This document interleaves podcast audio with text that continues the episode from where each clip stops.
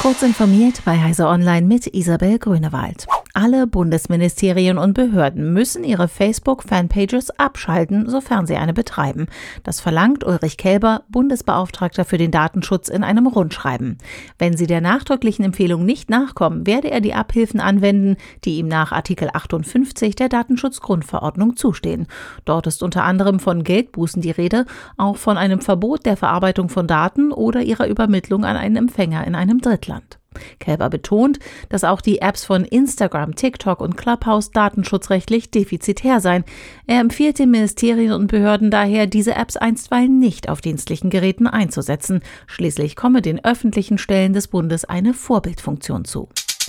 Microsoft-Boss Satya Nadella hätte gerne, dass sich Apple wieder mehr um Windows kümmert. In einem Gespräch mit dem Wall Street Journal, in dem es um die Neuerungen in der kommenden Version 11 des PC-Betriebssystems ging, äußerte er sich entsprechend. Windows werde immer mehr zu dem Utensil, das für alle Ökosysteme eine Brücke schlägt. Damit meint Nadella unter anderem Android-Software, die über einen App-Laden von Amazon auf Windows 11 PCs kommen soll, aber eben auch iOS-Geräte, die zum Bürger erster Klasse unter dem Microsoft Betriebssystem werden sollen. Man versuche alles, damit iPhones unter Windows gut funktionieren, so Nadella. Lenovo hat sein neues Tablet-Portfolio vorgestellt. In den kommenden Wochen und Monaten werden mindestens vier neue Modelle in Deutschland angeboten. Das günstigste Modell ist schon ab 100 Euro zu haben, das teuerste kostet wohl 800 Euro. Neben den Tablets hat Lenovo anlässlich des Mobile World Congress eine neue Version seines smarten Weckers vorgestellt. Die Smart Clock 2 hat ein 4 Zoll Display, ist also etwas größer als die Vorgängermodelle. Mit Google Assistant wird das Gerät zum Mini-Smart-Display. Eine Kamera baut Lenovo allerdings nicht ein. Lastwagen mit Stromabnehmern können nun durch das Moogtal bei Rastatt an Oberleitungen Fahrstrom ziehen. Dort wurde jetzt eine etwa 18 Kilometer lange Pilotstrecke auf der B462 eingeweiht.